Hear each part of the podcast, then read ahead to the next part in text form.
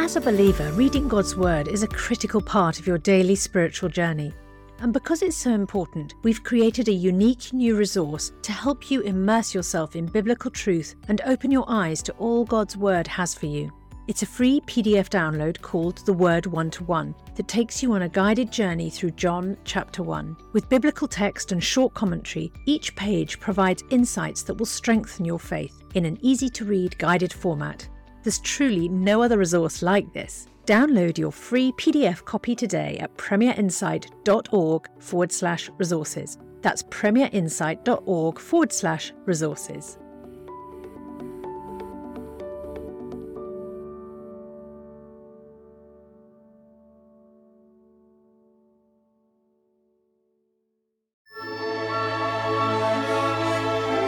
The C.S. Lewis Podcast with Alister McGrath. Hello and welcome to this week's edition of the podcast. Justin Brierley sitting in for Ruth Jackson once more, bringing you some bonus material before we pick up a new season of the show with Alister next year. We're currently bringing you the audio from a very special event from November 2013 at Westminster Abbey in London, which marked the 50th anniversary of C.S. Lewis's death, the C.S. Lewis Symposium. In this second lecture, Telling the Truth Through Imaginative Fiction, Dr. Malcolm Guite reads from the poetry and storytelling of C.S. Lewis, examining how Lewis sought to reconcile the perceived conflict between imagination and reason and the vital role imagination would ultimately play in Lewis's apologetics. And that's followed by questions from the audience. The C.S. Lewis Symposium was originally hosted by the Westminster Abbey Institute with recording by the Christian Evidence Society, with whose permission we're broadcasting today's audio. You can find the video of this lecture with the show notes of today's programme. And for all things C.S. Lewis, you can visit our podcast show page at cslewispodcast.com. So now here's the Reverend Andrew Tremlett introducing Dr. Malcolm Guite. We are delighted, I've got to say, to welcome Malcolm Guite, educated in Cambridge and Durham, and now chaplain of Girton College, Cambridge. Actually, you don't know this, but we have a connection. The only time I ever went to Girton when I was a student was to play in a band up there. First time Malcolm went to Girton was to play in a band. Yeah. His was jazz, mine was a bit louder, but there we are. A poet, priest, academic, embodying the roles of integration of rigorous thought and imaginative feeling, which is illustrated so powerfully in C.S. Lewis. Malcolm has published on what Christians believe, on poetry, playfulness, and truth, and has long standing interest in Coleridge and in C.S. Lewis, and contributed to the Cambridge Companion on C.S. Lewis. In his major book, Faith, Hope and Poetry Theology and the Poetic Imagination, he says, referring to Lewis, and I quote, to find a way of making a marriage a fruitful union of the apparent opposition of region, reason and imagination is perhaps the most urgent task of our own time. I give you Dr. Malcolm Guite.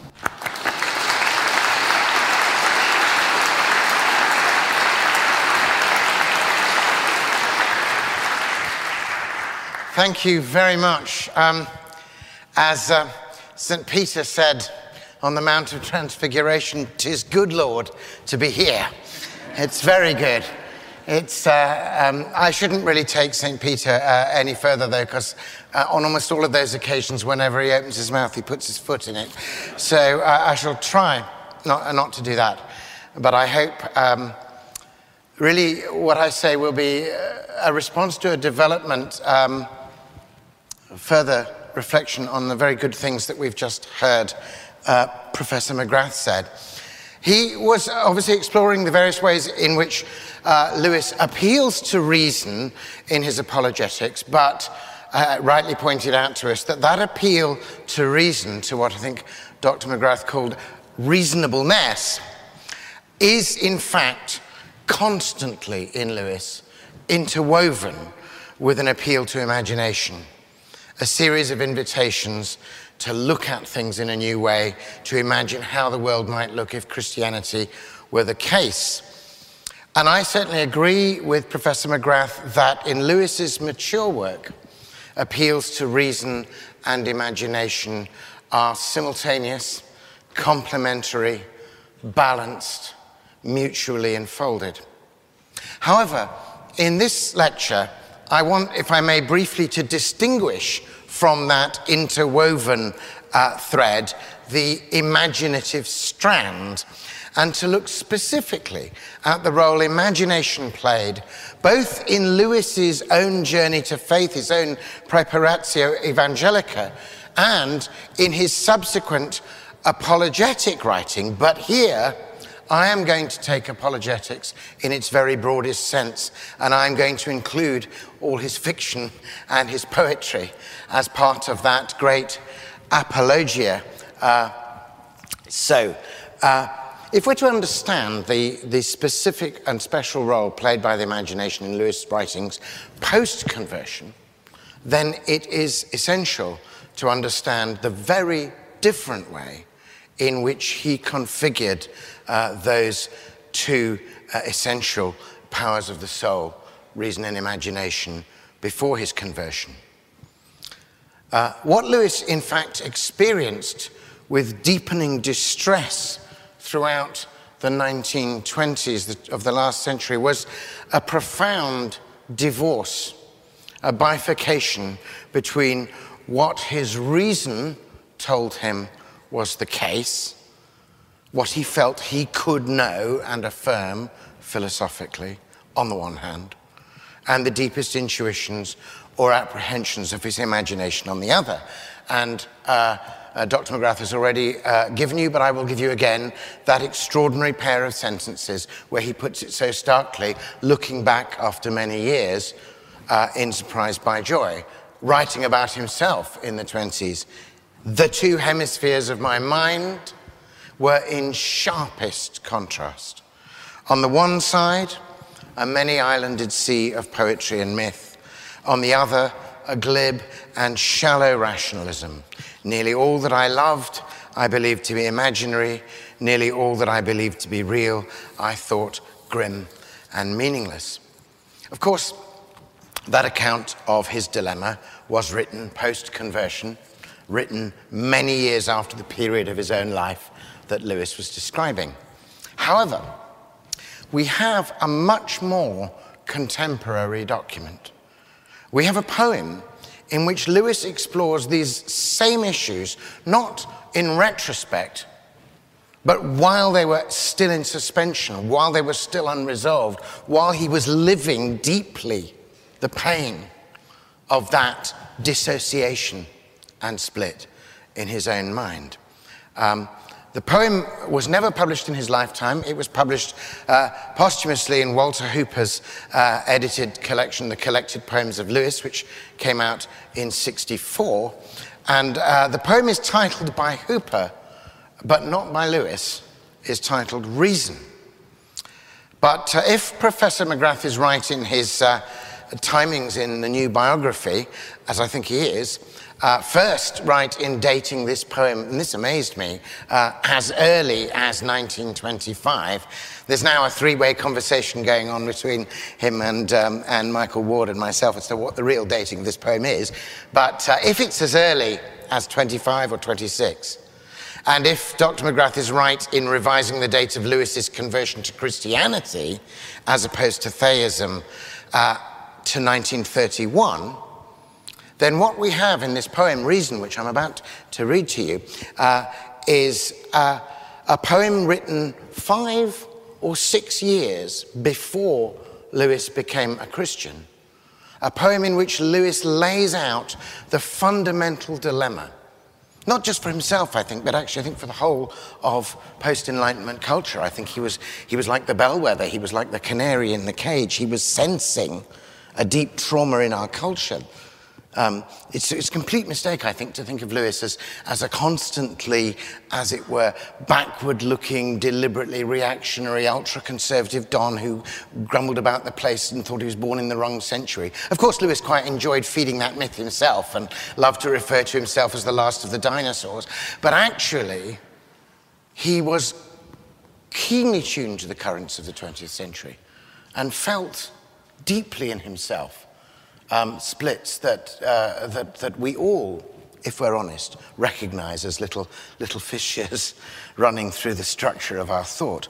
So um, we have a poem which expresses as he felt it. Uh, that deep gulf, and that is a deep gulf over which any effective Christian apologetics will have to throw a bridge. Or to use the metaphor that Lewis uses in the poem, those are the reason and imagination are the estranged powers of our souls, which Christianity will have to reconcile.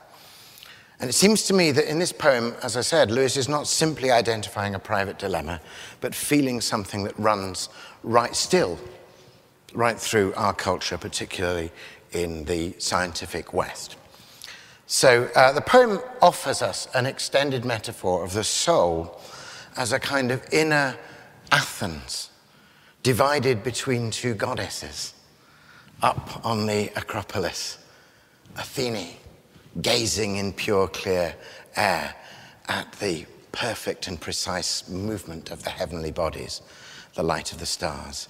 But underneath, in the dark, kind of wombing caves where the mysteries are enacted, Demeter, the one from whom the fertility of the whole city really springs. So here is Lewis's poem, I think one of the finest things he ever wrote. Um, and I take great pleasure reading it the day before he will be remembered in Poets' Corner. Uh, because, as many of you know, Lewis's first and prime ambition for the whole first half of his life was to be a poet. To borrow Keats' phrase, to be numbered among the poets. And it's good that something of that is coming true. So, here is this poem, which I think is so crucial for him and for us Reason. Set on the soul's acropolis, the reason stands, a virgin armed, commercing with celestial light. And he who sins against her has defiled his own virginity. No cleansing makes his garment white. So clear is reason. But how dark imagining. Warm, dark, obscure, and infinite, daughter of night, Dark is her brow, the beauty of her eyes with sleep is loaded, and her pains are long, and her delight. Tempt not Athene, wound not in her fertile pains Demeter, nor rebel against her mother right. Oh, who will reconcile in me both maid and mother?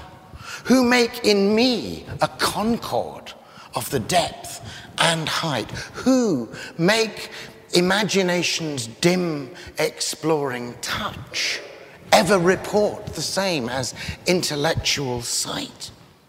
Then could I truly say, and not deceive, then wholly say that I believe. Isn't that an extraordinary poem? It's really remarkable.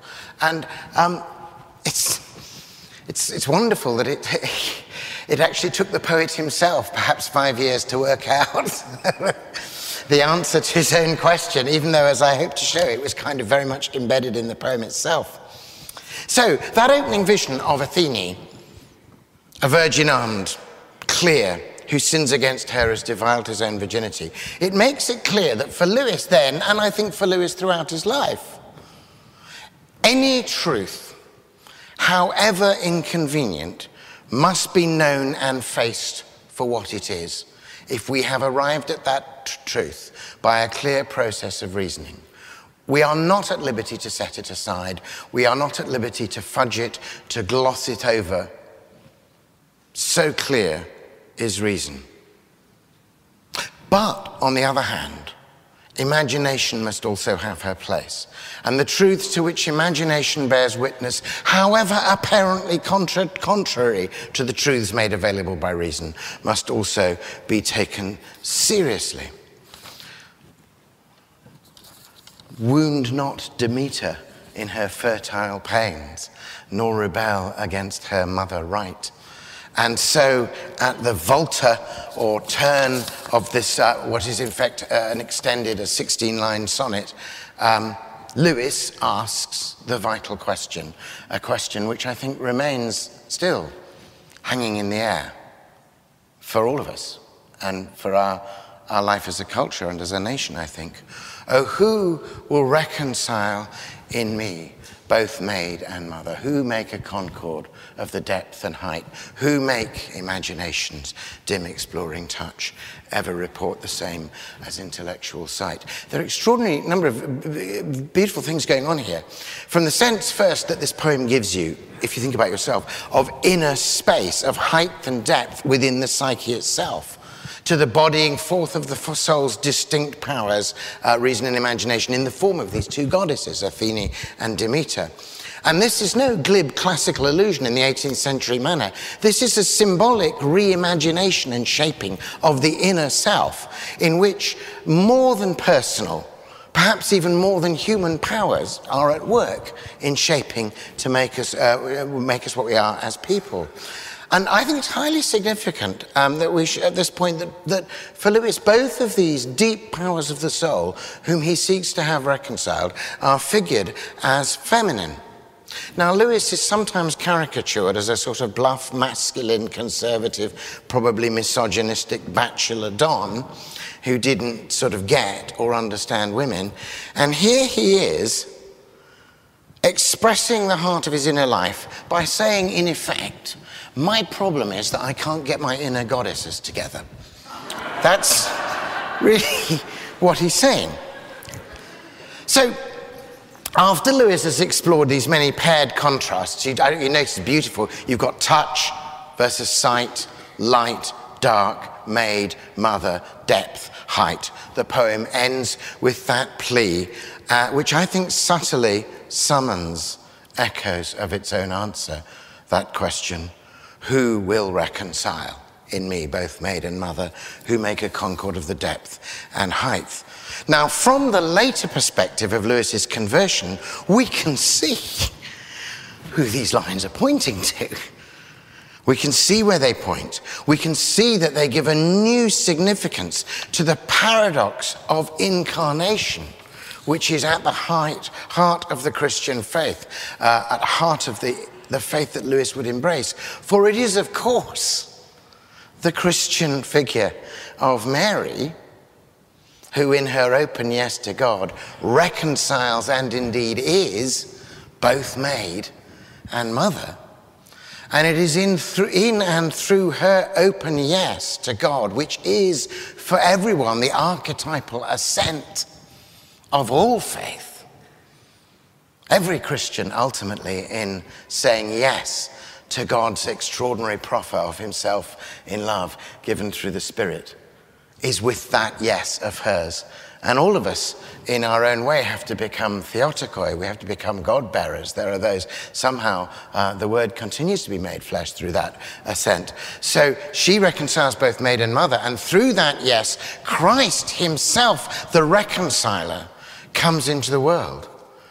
He's the one who not only reconciles man to God, but reconciles time to eternity. He is the one, Christ, who is in himself the concord of all depth and height, of all innerness and outerness.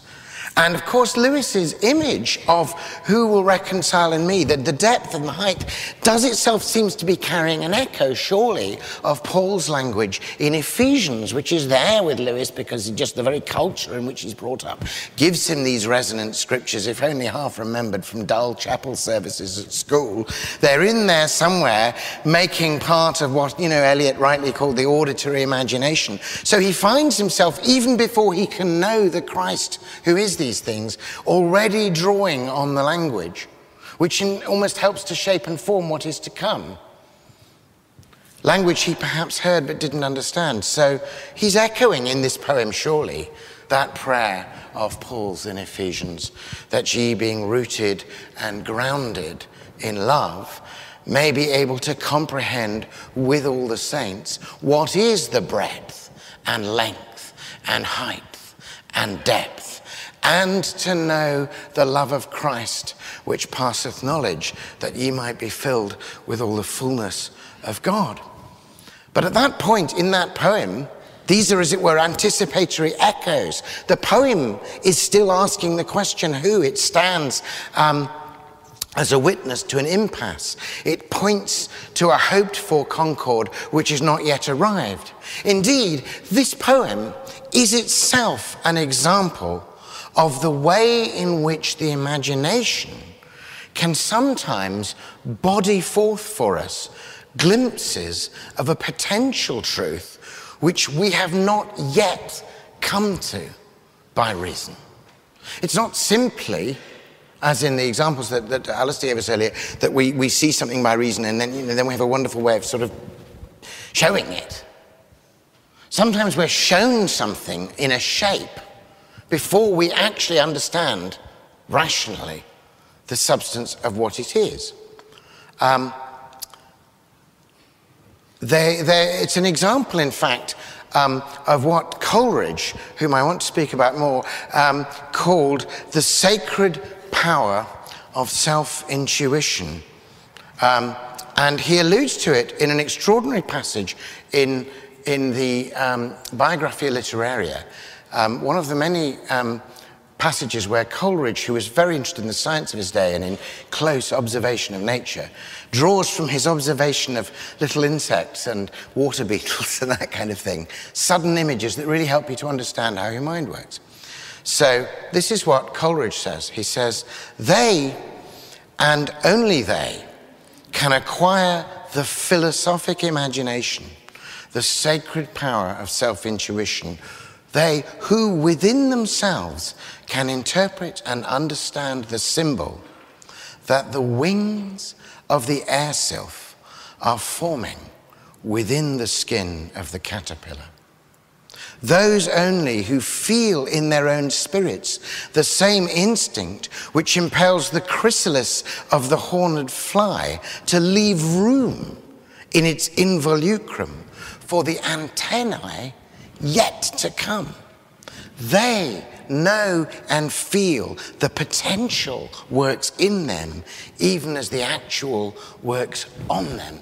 That's you wonderfully dense bit of Coleridge, but just think about that image, that image of the little creature who doesn't yet know what it's going to be, but is somehow able to make, as it were, the outer carapace and shape, leave room and shape for a growth that is yet to come. Begin to guess at the outsides of a thing which is yet to be filled from the inside.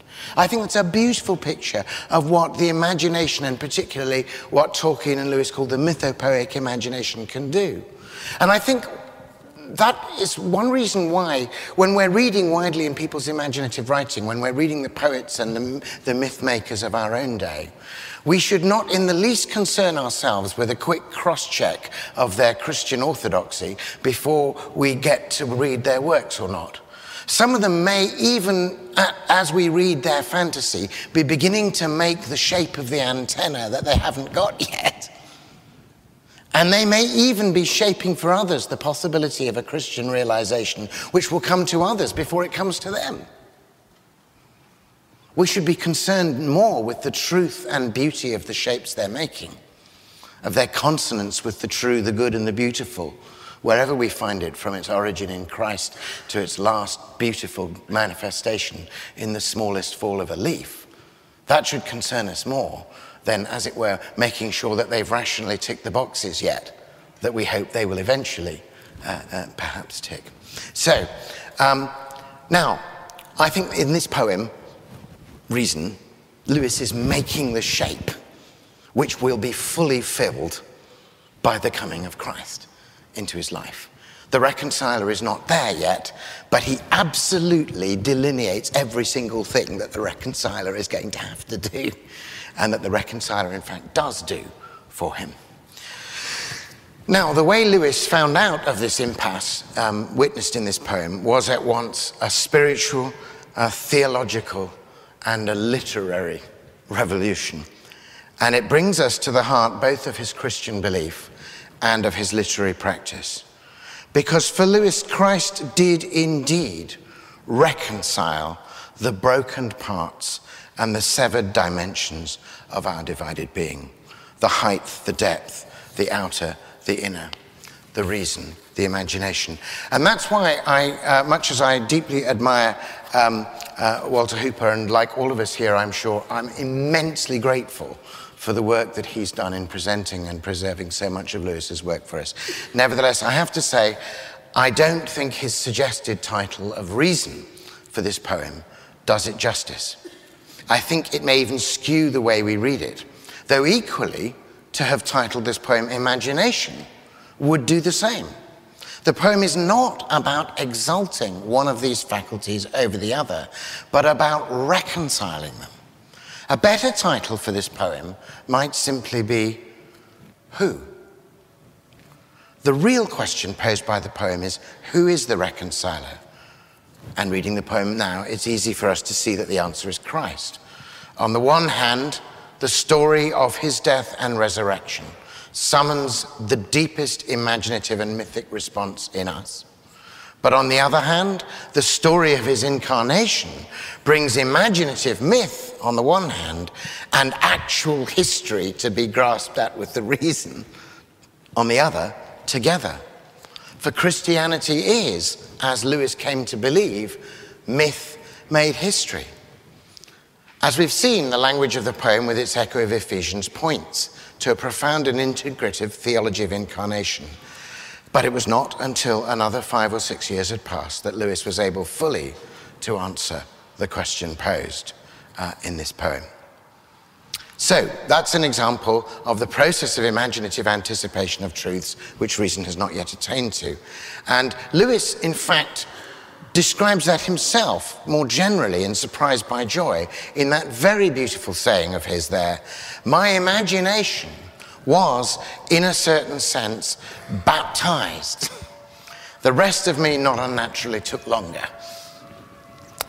It's not surprising, therefore, that appeals to imagination in all the writing of Lewis are not simply a decorative extra a sweetening of the doctrinal pill in Lewis's apologetic writing, but, as Alister McGrath has shown, are woven essentially into the fabric of what he says. The truth of imagination, as Keats called it, is part of the message. And so at this point, I think it's worth asking what Lewis himself meant by imagination? In what tradition is he standing as he speaks of it? And fortunately, we have another poem, a poem addressed to his fellow poet, Roy Campbell, almost totally overlooked by um, uh, Lewis scholars, in which he sets out, Lewis sets out to Roy Campbell. He's rebuking Roy Campbell in the poem for, uh, for using the term romantic as a term of abuse. And he's trying to get him to see that there is, as it were, a philosophically coherent and mature version, as it were, what his great friend and unofficial teacher, Owen Barfield, called romanticism come of age. And he's trying to locate for Roy Campbell what that stream is. Um, and in that account of romanticism, and specifically the romanticism that gives us an idea of what the imagination is and can do, Coleridge uh, whom I've already alluded to, plays a central role. So these are some lines from his poem to Roy Campbell, Lewis's poem to Roy Campbell. In England, the romantic stream flows from Scott, from Coleridge too. Newman, in that ruinous master, saw one who restored our faculty for awe, who rediscovered the soul's depth and height who pricked with needles of the eternal light an England at that time half numbed to death with Paley's, Bentham's, Malthus' wintry breath. Let's just have a little look at those, those, those lines, because I think the things that he is pointing to Coleridge having done and Newman having seen Coleridge doing of course, he's appealing to Newman because Roy Campbell is a Catholic and he's trying to show, he's trying to take a great Catholic master to, to, to show uh, that, they're, that we're all that we're seeing from the same hymn sheet. So in this poem, you see again the images of depth and height, and you can actually in this poem even anticipate, if you wish, the glorious power of an imaginatively refigured Christ in Aslan who frees a Narnia half numbed to death from a white witch's wintry breath. Um, and though, of course, Lewis would have read uh, Coleridge's bi- uh, Biographia Literaria uh, as a matter of course, he was fortunate in having as his close friend the wisest and best of his unofficial teachers, Owen Barfield, for whom Coleridge's understanding of imagination was essential for a complete renewal of the way we see the world. Now, in this poem to Roy Campbell, Lewis has already set out the kind of thing imaginative apologetics might be called to do. And let's just look at some of those phrases. I think they're crucial, not only as Lewis's agenda, but as our own agenda, to be frank. Uh, so, what, what are they? To restore our faculty of awe.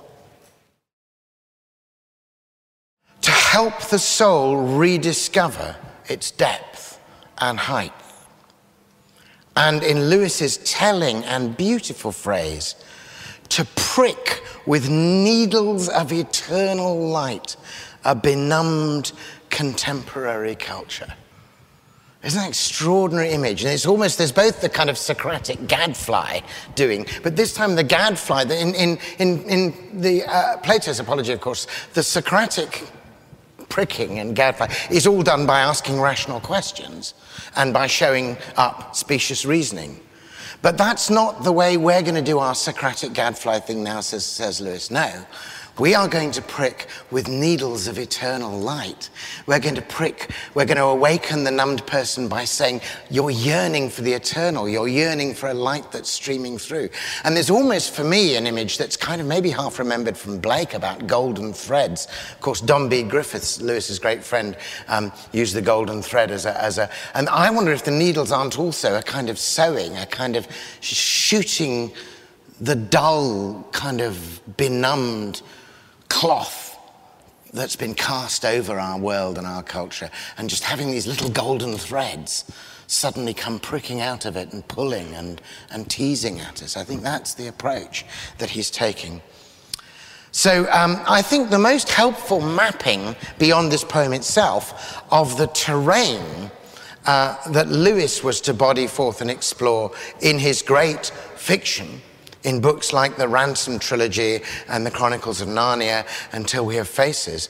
The great mapping of that is to be found much earlier and again in Biographia Literaria. In the program that Wordsworth and Coleridge had set themselves at the beginning of the Romantic movement, um, as it was later recalled by Coleridge in the Biographia Literaria. And um, this is the famous passage written years later when Coleridge talks about what they thought they were about. It's not the preface, the original preface to, um, uh, to, to, to, the um, uh, uh, lyrics, but it's a later thing. Here's what he says In this idea originated the plan of the lyrical ballads, in which it was agreed. This is Coleridge writing, that my endeavours should be directed to persons and characters supernatural or at least romantic, yet so as to transfer from our inward nature a human interest and semblance of truth sufficient to procure for these shadows of imagination that willing suspension of disbelief for the moment which constitutes poetic faith. Mr. Wordsworth, on the other hand, was to propose to himself as his object to give the charm of novelty to things of every day and to excite a feeling analogous to the supernatural by, that's a key phrase, awakening the mind's attention from the lethargy of custom and directing it to the loveliness and wonders of the world before us an inexhaustible treasure, but for which we, in consequence of the film of familiarity and selfish solicitude, we have eyes yet see not, ears that hear not, and hearts that neither feel nor understand. So that's the program that Wordsworth and Coleridge had set themselves.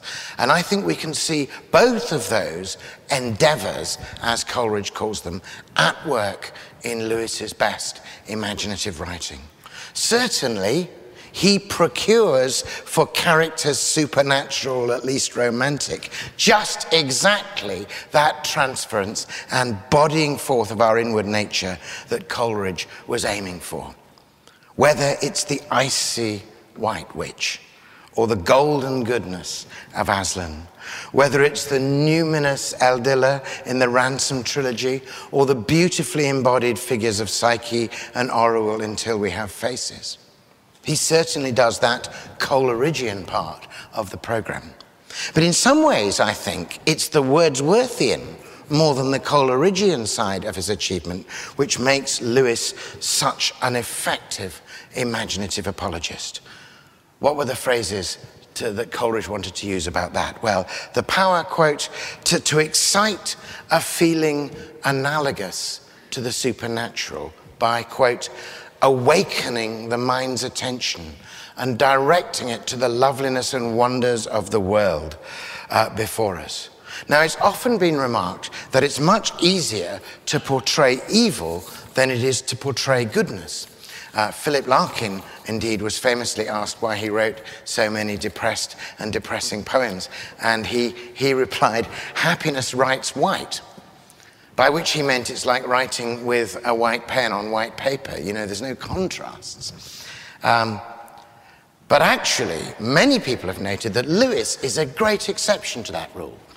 The sheer goodness of his good characters, the sense throughout his books of solid joys and lasting treasures, which he evokes certainly in The Weight of Glory and sustains so beautifully throughout The Great Divorce. Michael Ward has drawn attention to the extraordinary imaginative skill and intertextual layering with which Lewis built up what he, Lewis, called the kappa element, uh, and his, his inv- inv- invocation of the, the Donegality or unique quiddity, the rich particularity, the inexhaustible wonder of the particular things he celebrates in their various planetary clusters in each of the seven chronicles. There's an attention to the sheer particular goodness of things written about in such a way that you almost see and taste and touch them for the first time. This power of re enchantment, of removing the film of familiarity, of awakening the mind's attention, is something Lewis was consciously striving for in his writing. He makes this clear in his important essay on three ways of writing for children. And in that essay, Lewis makes a distinction between the kind of fantasy writing that is mere ego pleasing and this worldly wish fulfillment, of which he says, its fulfillment on the level of imagination is in very truth compensatory. We run to it from the disappointments and humiliations of the real world. It sends us back to the real world undivinely discontented. It is all flattery to the ego. He's talking essentially not only about the kind of children's stories where you get to be captain of the first 11 and all goes well, he's also talking about sex and shopping novels, which he actually summarizes really beautifully later on the thing. He just sort of, but he contrasts that with another kind of imaginative writing. Imaginative in the Coleridgean sense of this word, that word, the kind of writing Lewis was aiming for throughout. And of this, he says, about evocations of fairyland. It would be much truer to say that fairyland arouses a longing for he knows not what. It stirs, he is the reader here, it stirs and troubles him to his lifelong enrichment with the dim sense of something beyond his reach, and far from dulling or emptying the actual world, gives it a new dimension of depth. depth. He does not despise real woods because he has read of enchanted woods. The reading makes all woods a little enchanted. Now, that seems to be an absolutely crucial insight, and also, I should say, a proper reply to the various attacks on Lewis uh, in, in, in, um, in um, argument as well as in fiction, as it were, by Philip Pullman mean, Pullman has an entirely right uh, sense that we don't want the kind of religion which, as it were, drains this world of all its goodness, which kind of pours out through some, you know, holy portal all the love and care and concern and minute and particular attention that we should be giving to the inexhaustible wonders of our being here. And Lewis, uh, Pullman was persuaded, I think entirely wrongly, that that's what Christianity is.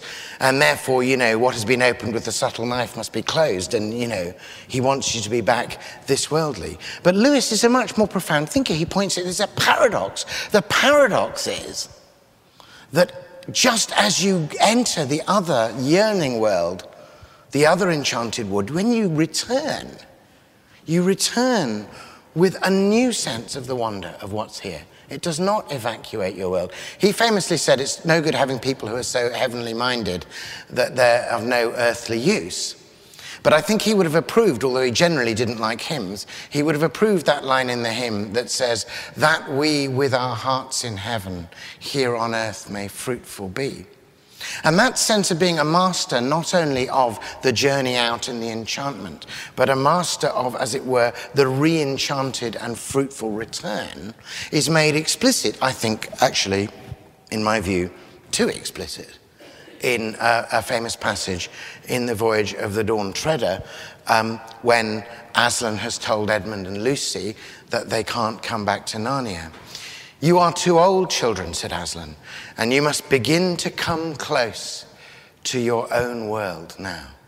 Just that sentence blows the entire Pullman thesis out of the water, I have to say. You must begin to come close to your own world now. It isn't Narnia, you know, sobbed Lucy. It's you. We shan't meet you there. And how can we live never meeting you? But you shall meet me, dear one, said Aslan. Uh, are you there too, sir? said Edmund. I am, said Aslan. But there I have another name. This was the very reason why you were brought to Narnia, that by knowing me here for a little, you may know me better there. Now, as I say, Lewis may be in danger of making things too explicit here and breaking his own spell. I think a better emblem of the real imaginative enchantment, the good spell that Lewis achieves, particularly through the art of storytelling itself, is in the little episode in that same book where Lucy finds in the magician's big book a spell for the refreshment of the spirit. You remember how that passage goes. The pictures were fewer here, but very beautiful.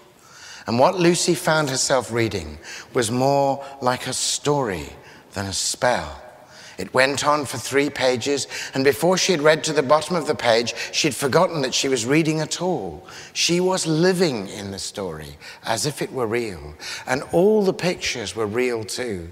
When she had got to the third page and come to the end, she said, that is the loveliest story I've ever read or ever shall read in my whole life.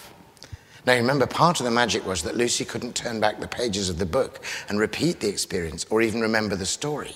But when she meets Aslan at the end of this episode, she asks, Shall I ever be able to read that story again, the one I couldn't remember? Will you tell it to me, Aslan? Oh, do, do, do. Indeed, yes.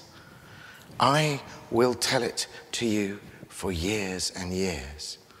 Now, here Lewis offers the enchantment of imaginative story as both a bridge between reason and imagination, but also as an emblem of heaven itself. So, finally, let's return um, to that poem, Reason, and to the way um, uh, it finally came to be resolved, the dilemma so fruitfully in Lewis's actual conversion and his subsequent writing. Lewis famously said, For me, reason is the natural organ of truth, but imagination is the organ of meaning. We cannot have one without the other. And in order to make them work together, we must respect their differences. Lewis never published the poem Reason in his lifetime, but had he been consulted towards the end of his life, he might have wanted, from the perspective of those later works that he wrote, that appeal both to reason and imagination, he might perhaps have challenged his own phrasing at the end of that poem. Particularly the phrase, ever report the same who make imagination's dim exploring touch ever report the same as intellectual sight. In one sense, that phrase would set a false goal and betray a failure of imagination if it implies that the reports given to us by reason on the one hand and imagination on the other should be so exactly the same that each could be translated into the other without loss. But if we mean by report the same, not bring back word for word the same report, but rather report in different ways and from different terrains the same single reality, bring back news in different languages from the same far country, then indeed we will be asking for something which Lewis's mature writing delivers to us in great and generative abundance. And it's that generative abundance that generosity of spirit, that lavish provision of infinitely suggestive image and metaphor, of stories that are mythopoeic, not allegories in themselves, but, as Lewis said of Tolkien, constantly suggestive of incipient allegory which is the great legacy of Lewis to us. Stories and poetry which not only kindle the imagination for Christ, but constitute in themselves an open door, an invitation to new and yet more generative works of imagination. I'm so glad that Alister said the same thing at the end of his discourse. We need more of this and we need it new and we need the next generation of Lewis's. So I'd like to conclude these remarks on Lewis and imagination, not in literary critical or even in theological mode, I'd like to conclude uh, with imagination and with poetry. And I shall try, therefore, to give scholarship the kiss of life with a verse and sum up everything I really want to say about Lewis on this momentous occasion in a sonnet. Here it is C.S. Lewis. From Beer and Beowulf to the seven heavens, whose music you conduct from sphere to sphere. You are our portal to those hidden havens whence we return to bless our being here. Scribe of the kingdom, keeper of the door which opens onto all we might have lost, ward of a word hoard in the deep heart's core, telling the tale of love from first to last. Generous, capacious, open, free, your wardrobe mind has furnished us with worlds through which to travel, whence we learn to see along the beam and hear at last the heralds sounding their summons through the stars that sing whose call at sunrise brings us to our King. Thank you for listening.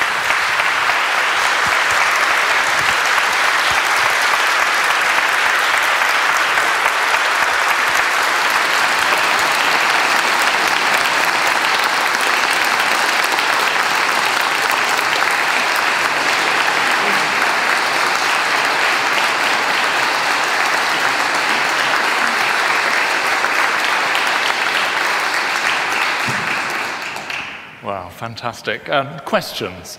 Um, please stick your hand up in the air. And uh, just to remind you again, questions for this evening on paper to Dr. Michael Ward, but questions now from the floor to Malcolm.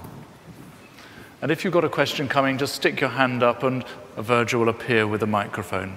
Your, your imagery of the uh, the, the bug, the fly coming out of yeah. the larva was, was a great one. And, well, Coleridge is really hard. the suggestion that it came out of, well, Coleridge is there. And, and your use of that applying to Lewis in that, that early, what seems to be an early poem.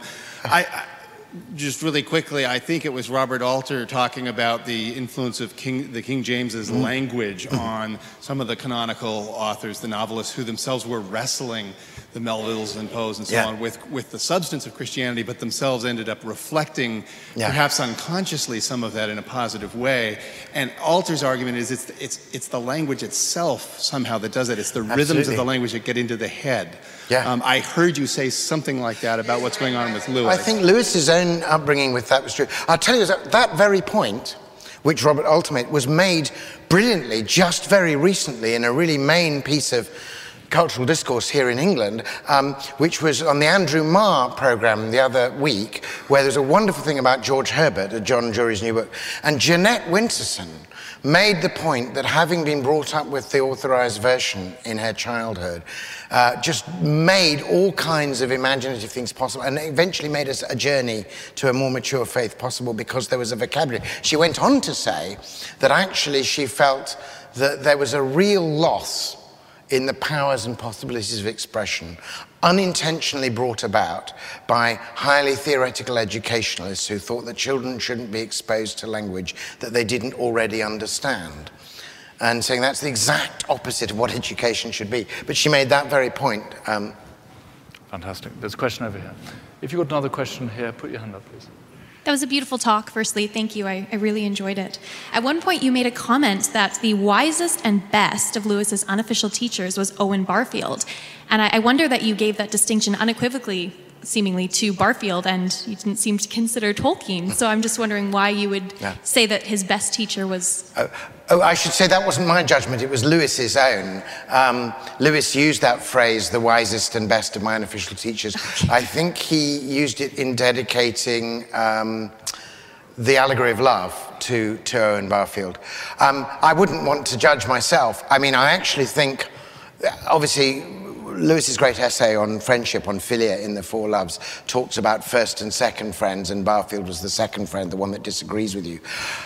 I actually think Tolkien's friendship to Lewis is just hugely important, not least because I think it's Tolkien who shows Lewis that he can use his full imaginative response to myth and also trust the story of our salvation in Christ as history. And it's that rushing together of those two ideas, perhaps in consequence of their talk on Addison's Walk. So, I mean, if that's a gift that Tolkien gave Lewis in friendship, just that insight that allowed him to finally come to faith, no friend could give any friend a, a more important gift than that. Mm, thank you very much. There's a question here. Um, uh, can we have a copy of your sonnet, please? uh, yes. It is, it is in my book, I hasten to add. it's, it's Which in, is available at the, the back. it's in the singing bowl, but it's also freely available on, on my blog. So, so if, if, should you be pleading poverty, I'm more than happy for you to download it and share it with your friends. But should you want an actual thing in the real world, it's, it's in the singing bowl. Very good. Got another question on this side, please.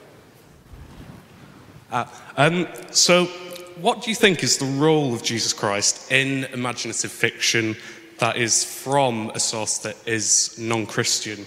Um, and it, would you say that God is present in the kind of febrility of the human imagination mm. um, that, that is yearning for something that, uh, that is so present in C.S. Lewis's work? Okay, now you could take that question in two different ways about the role of Jesus Christ in imaginative fiction. Obviously, you could talk about actual portrayals of Christ, and that would be a whole thing, or you could even talk about portrayals of a Christ figure, whether you two as. But I would like to take it back a stage further. I think I'd want to begin by thinking about that Christ is the Logos, that he is the Word, um, and to think about him as the light which lightens everyone that comes into the world. And so I'd like to begin by thinking about the way in which the very attempt to make sense and shape of things, to get things, to have nous, to see, as it were, the logos, the coherence in things, is itself something which is God's gift to us in Christ the Word. There's a brilliant little book by St. Augustine called De Magistro, the teacher, which is much ignored, um, in which he makes the case that at any point where two people are talking, one of them apparently a teacher and the other apparently a student, and a truth is grasped and arrived at, that actually a third person is present who is Christ, whether those people know him or not, that he is the one to whom all things are brought. So I think willy nilly, just by giving us the capacity and making us in his image, something of the Logos is involved. Now, that something may be corrupted or destroyed or obscured, but it's there. That's the first thing I'd want to say. I think the second thing I'd want to say is that I would be extremely wary myself of um, kind of fictional portrayals of Jesus because I, I have a very high view of, of, of, if you like, the discretion of the Holy Scriptures. You know, St. John says that if everything that Jesus had said and did was written down, the world wouldn't be big enough for all the books. An attractive proposition for a bibliophile like me. But uh, I've got to take it that there's a kind of beautiful restraint, a kind of divine economy in giving us the stories we've got, inviting us to concentrate on those again and again and again. So I think the place for freedom and playfulness in thinking about the Christ figure is not in, as it were, inventing more stories to be attributed to a historical Jesus. I don't think that's a good line to go down. Um, and I think we end up making an idol if we do that. But I think if you take a supposal, as Lewis did, and say, let me take what I know in my own life, the coming of Christ to be like. And let me imagine that happening in entirely other circumstances with another name. Then I have a freedom to invent, which, who knows, the same spirit that is there when I'm reading the scriptures might grace in the writing. Thank you. Question at the back. Who would you be pointing us to as the culturally imaginative apologists for young people at the moment who we will be talking about in 50 years' time? Oh, wow. Um, I'm not sure I'm really, really kind of qualified to answer that question. I think probably quite a lot of them are probably filmmakers and um, kind of making television programs. I tell you who some of them are, though, are musicians. I think um, I once heard somebody describe, you know, music constantly, uh, particularly music on iPlayers, as the kind of amniotic fluid in which the new generation kind of lives and moves and has its being. And I think there are some amazing, I mean, apart from the obvious examples of the sort of U2 kind, I mean, I'm a huge fan of an American band, which I think is much better known in America, but not here, called Over the Rhine, who, who write they very much fulfill, they're a Christian group, but they very much fulfill that Emily Dickinson thing about uh, tell all the truth but tell it slant, success in circuit lies. And um, they are certainly capable of delivering imaginatively what Dickinson in her beautiful rhyme calls the truth's superb surprise. So it may not be novels, it may be films and music that that the imaginative apologetics will be happening in, or at least will be jostling the soil of the imagination so that it's ready to receive the seed of the word when it's sown. Thank you. Another question on this side. Ah, done. At the back, please. Uh, thank you. That was a wonderful, wonderful lecture. My question relates to Sir Rabindranath Tagore. Mm. I wonder if you have any views on whether he had any influence on C.S. Lewis. I'm mindful that he gave some very famous Hibbert lectures at Oxford University in 1930 or 1931. And um, as I'm sure you're aware, Tagore was the author of the Nobel Prize winning poem Gitanjali. I like Tagore and I, I, I, know him. I'm not aware of an influence on Lewis. I know there's a great kind of Tagore, kind of Yeats connection.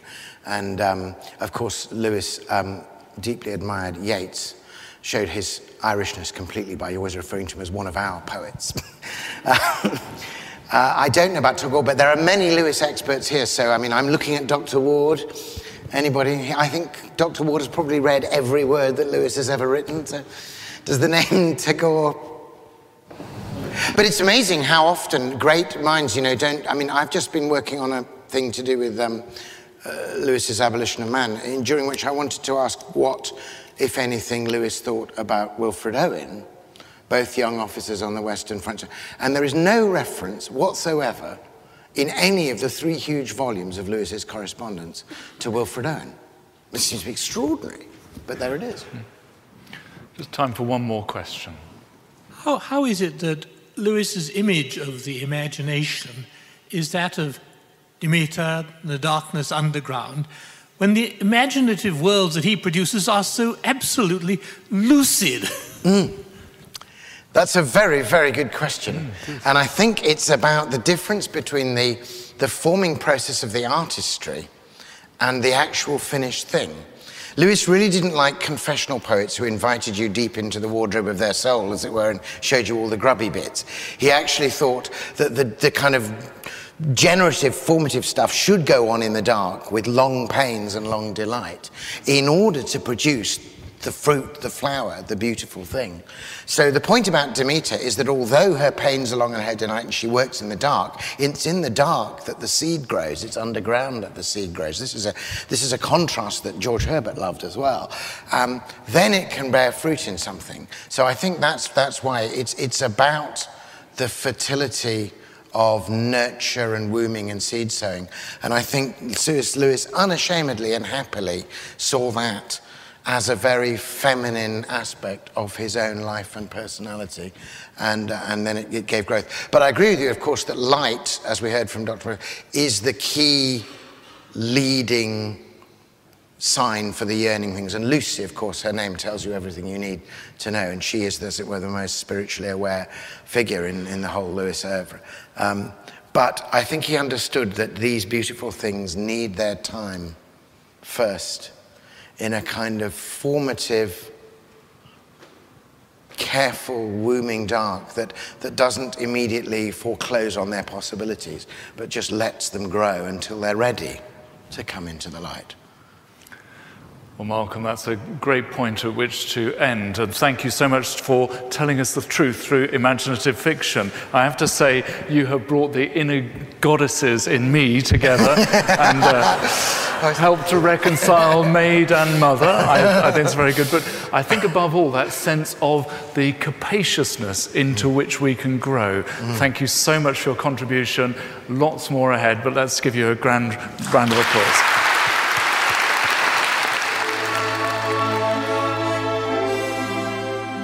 Thank you for listening to this week's special edition of the C.S. Lewis podcast. And next week, with our final show of the year, Michael Ward, William Lane Craig, Michael Ramsden, Jeanette Sears, Peter S. Williams, and Judith Wolfe all take part in a panel discussion on what 21st century apologetics can learn from C.S. Lewis. That was the final session recorded at the 2013 C.S. Lewis Symposium at Westminster Abbey. Thanks once again to the Christian Evidence Society for permission to broadcast this mini series. Do check the show notes to watch the video and don't forget to visit cslewispodcast.com for more from the show. See you next time.